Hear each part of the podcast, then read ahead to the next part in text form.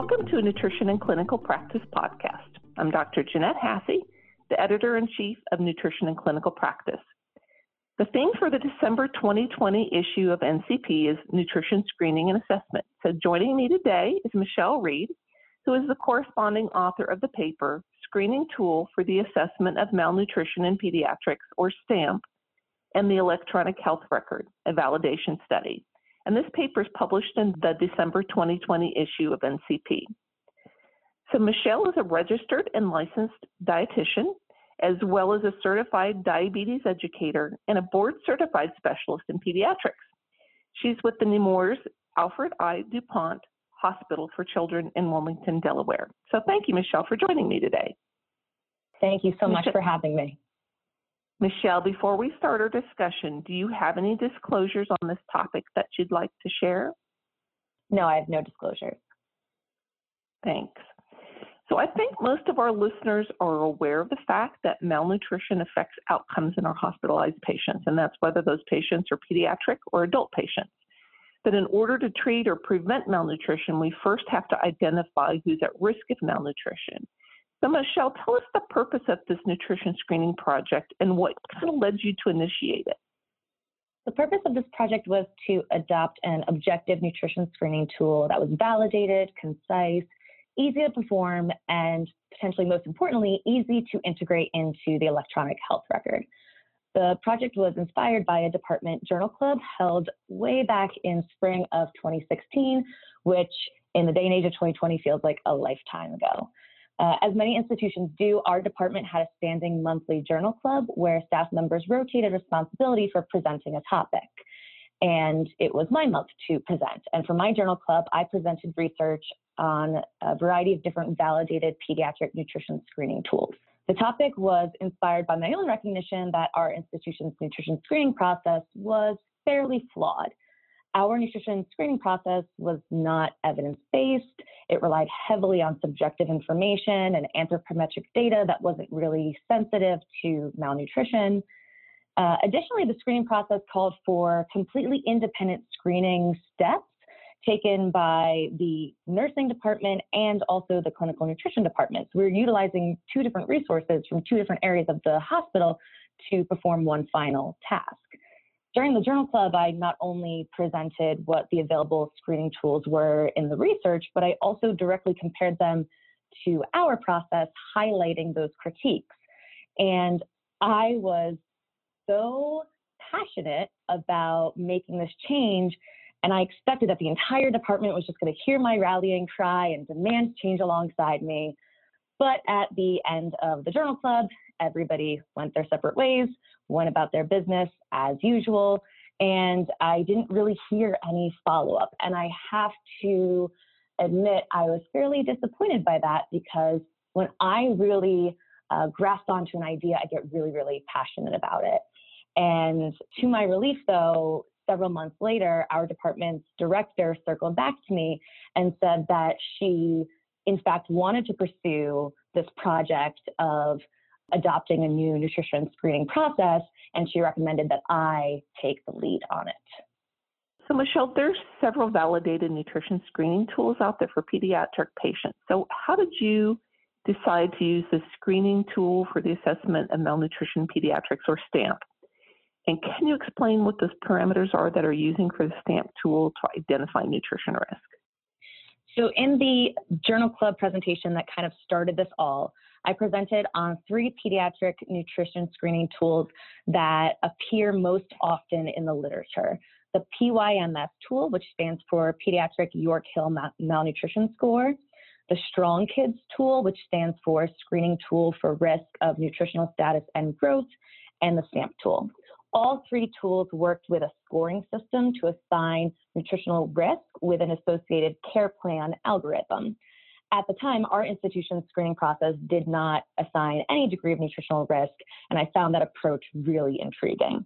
When comparing the three different tools, STAMP tool quickly rose to the top of the list for us because it was the most concise of the three tools and it was the most objective.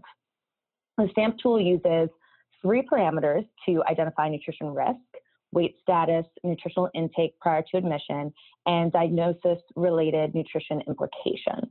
Once each of the individual parameters is scored, a total score is calculated, which then determines if a patient is at high, moderate, or low nutritional risk. When the team reviewed this tool, we really saw it as a tool that was going to be easy for the nurse to perform at the bedside, left them little to no room to feel like they were on their own to assess nutritional risk because it was so concrete. And we also saw it as a tool that could be translated into the electronic health record, though we also recognized that there's going to be some work that needs to be done in order to do so. So, having transitioned from one electronic health record to another a little over a year ago, we I know personally what a big task that is. So when you decided to use the STAMP tool, what steps did you have to take to transfer this tool into your electronic health record? And what disciplines had to be involved to make that happen? And also, kind of, how many modifications did you have to do along the way to finally get to the final EHR version of your STAMP tool? So I will be honest that this project was quite the undertaking, and translating this tool into the electronic healthcare record was a very complicated task. And looking back, I think when all this started, I was quite naive to uh, what a significant undertaking I was getting myself into.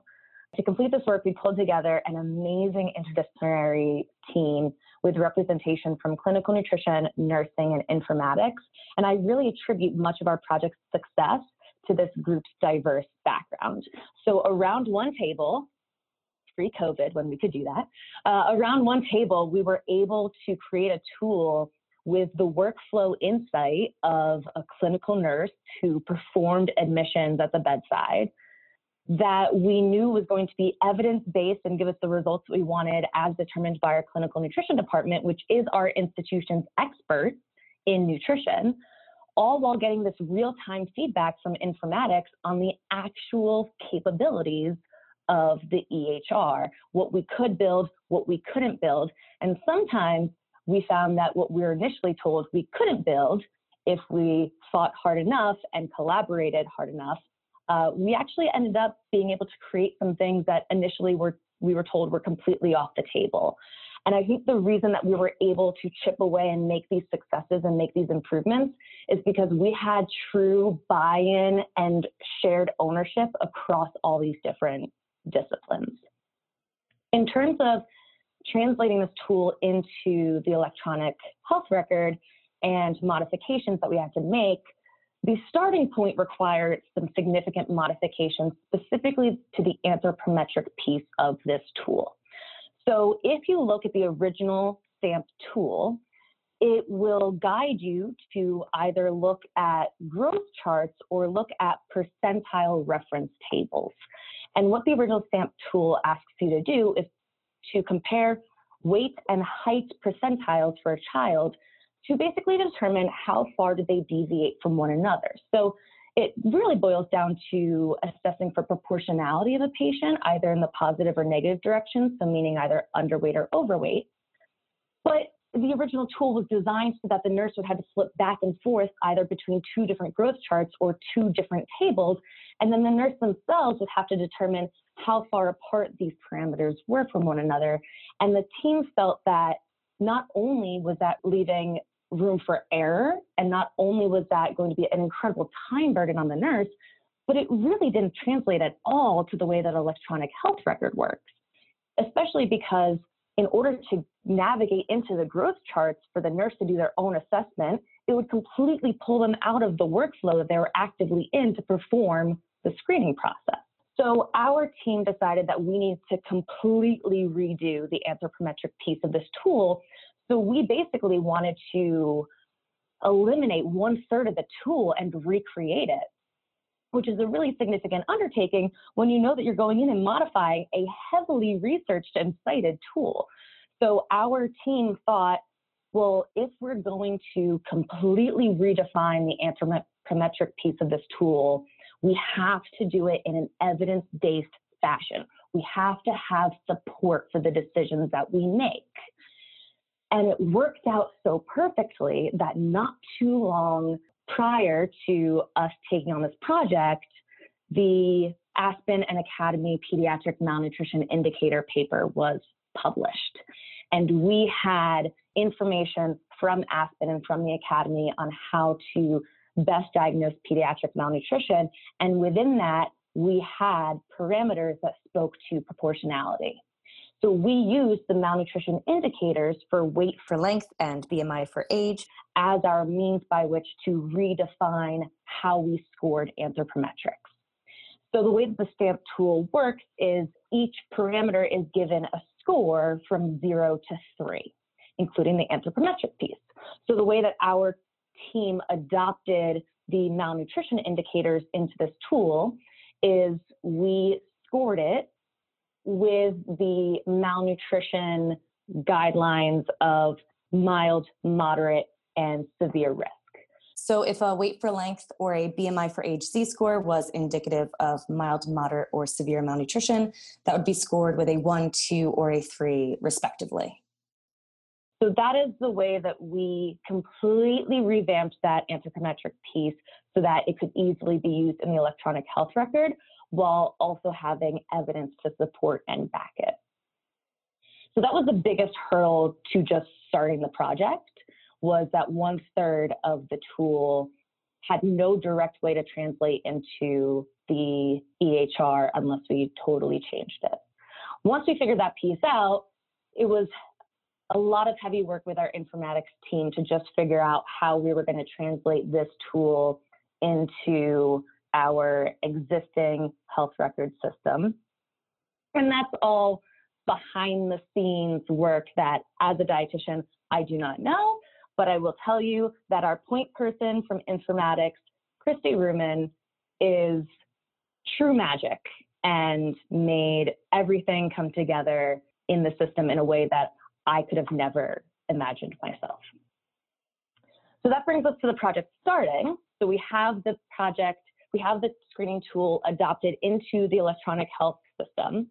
It is designed within the workflow of the admission database. The way that the initial tool works is the nurse has to put a patient's height and weight into the chart.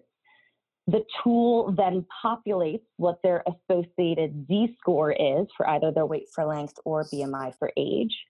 That requires that the electronic health record is pulling the right Z score from the right growth chart based on age and the right growth chart based on gender, which is again why I say my informatics contacts are magic at the work they do. Uh, and then the nurse is to then select the associated risk score. The next parameter is the nurse asking the patient and the family about nutritional intake prior to admission and assigning a risk score to that. And then the final piece is based on the patient's admitting diagnosis and their uh, past medical history associating a risk score with that. The way that we designed the tool is that associating a risk score was basically a button that they had to click within the health record. But underneath each question and the buttons was a line of reference explaining exactly how to score each parameter. So, for example, the diagnosis piece there was reference information just below that question detailing what we assign a high risk score, a moderate risk score, or no risk score when it comes to diagnosis. So we created a tool that was uh, quick and easy to use that looked like other screening tools that were included in the admission process. And we also included lots of reference information, again, to try to maintain as much objective use of this tool as possible and to give the nursing staff as much support as possible to make the right decision when clicking through this tool. Once each parameter was assigned a risk level or a score, the total score auto-populated and we created a nutrition risk score column in our healthcare record system that would populate into all of the dietitian patient lists and it told the dietitian what the patient's score was. And it did it in a nice little color coded fashion, your typical like green light, yellow light, red light, so that a dietitian could look at their patient list at the start of the day and in seconds be able to prioritize patient care. We then, after going live with the tool, we conducted a two year period of studying, meeting, revising, and kind of circling back again to studying and meeting and revising to try to make the tool as successful as possible. We really wanted to make sure that if we were going to make significant changes to a validated tool, that we confirmed for ourselves that the new tool is validated within our institution. Um, so I won't go into all the details of every single modification that we did because we did so many. I will say that the greatest modification is the one that I alluded to earlier when I said, you know, sometimes the things that you're told you can't do, you find out with strong collaboration that you can in fact do it. We really wanted, when the height and weight was entered into the electronic health record, we wanted not only the Z score to populate, but we wanted the Z score to auto score itself. Meaning, once the height and weight was in, that entire first parameter of anthropometrics was done for the nurse. And the nurse only had to hand select the other two parameters. We were told initially that that was far too complicated of an ask and it would be impossible to do. And after lots of collaboration and hard work, I'm happy to say that of all of the revisions that we did to our tool, that was the first major revision.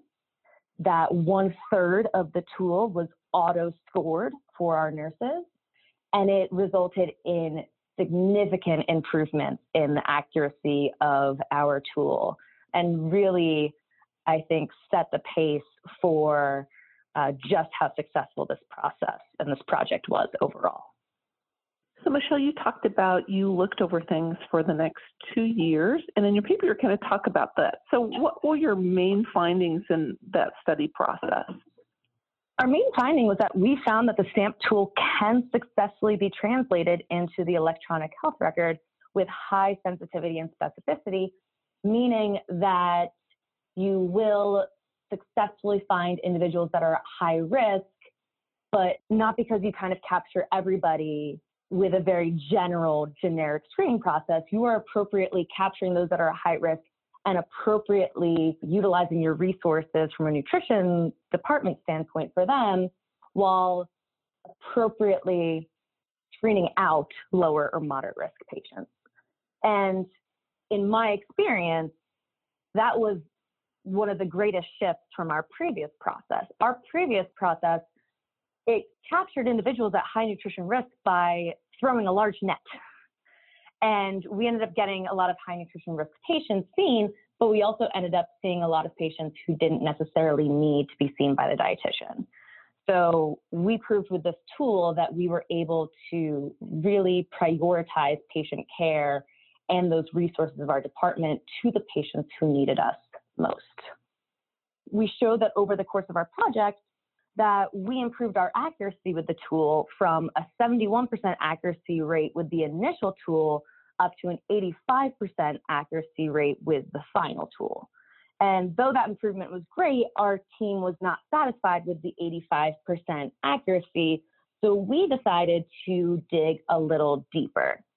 So our team then shifted our focus into looking specifically at patients who were underscored on admission due to screening error to identify how many of those patients then experienced delays in patient care. So we looked at our high risk patients who were falsely scored at lower moderate risk on admission. And we found that a third of those high risk patients that were missed by the screening tool actually had a consult or referral to nutrition within the first 48 hours. Those patients were actually seen by our department. And of the moderate risk patients who were falsely scored low, two thirds were discharged home before they were rescreened in three days, which is the next step in the moderate risk nutrition care algorithm. And of those patients who remained admitted to the hospital and would have been due for a rescreen in three days, about a quarter of them had a nutrition consult or referral ordered within the first 72 hours of their admission. So we concluded that of the over 3,000 patients that we studied from start to finish on this project, we found that less than 4% of patients were at risk for delayed patient care due to scoring error on admission. This was a unique analysis that the team hadn't seen in the literature before, but we were really excited about it because it really speaks to the real world implications of the unavoidable human error that is part of every single one of these screening tools. All of the screening tools that we reviewed when we got started with this project all require that a provider at the bedside is completing the tool. And no matter how perfect your tool is, and no matter how much work you do to educate your staff, there is always going to be human error because that is inherent in us. We were excited to see that our data supported that even with the human error that we have to expect from a tool like this, it does not put undue risk of harm or delayed care to our patients. So at that point, even with an 85% accuracy rate on our tool, we felt immensely confident in the work that we had done and the tool that we had created. Um, and just really excited to share that information with other institutions because I think it's a way of looking at tools that hasn't been done before, but it really speaks such volumes to uh, how truly effective a tool is when used in practice. Michelle, that's just an amazing process that you guys went through. And I think a lot of us are probably sitting here going, gosh, how would we do that in our own facilities? So, what recommendations do you have with other teams who might want to implement a similar screening tool in their electronic health record? I think the success of our group is really based in the group that we created for this project. Having representation from nursing, nutrition, and informatics was so key. And if any one of those pieces of the equation was not present for this project, I don't think that we would have seen the success that we had. And I do not know that we would have seen this project all the way through the way that we did. As a dietitian, I can speak to very strong evidence based opinions on what I think is a strong suitable nutrition screening tool. And I know when I'm looking at a screening tool and I'm looking at a patient, if I feel that the score of the screening tool is adequately reflecting the risks that I see in a patient when I'm doing an assessment on them. But I cannot speak as a dietitian for what it feels like to perform that task within the framework of the rest of your work responsibilities. I can look at a tool and say it's very easy to do but I'm not the nurse who's completing that tool as just a subsection of a very lengthy admission process to a patient. And what I perceive to be an easy tool may actually be a very challenging tool for the nurse to perform. So having individuals who do patient care at the bedside, including the admission process for our patients, was really vital in confirming for me that this tool was not only evidence based, but it was feasible.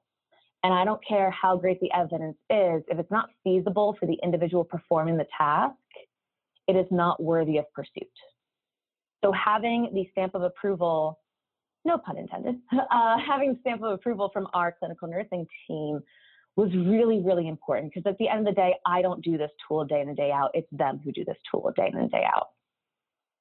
But really, I think the shining star of our team was informatics.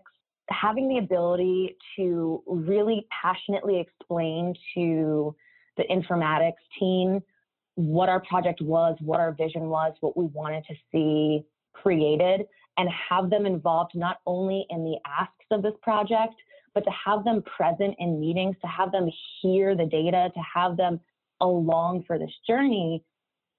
Informatics took a level of ownership and pride in this project that I don't know I would have initially anticipated. Because I kind of see them as just these behind the scenes people who just create these, you know, things in this electronic health record system. But one of the greatest strengths I think of our project was that our informatics representative was also a dietitian.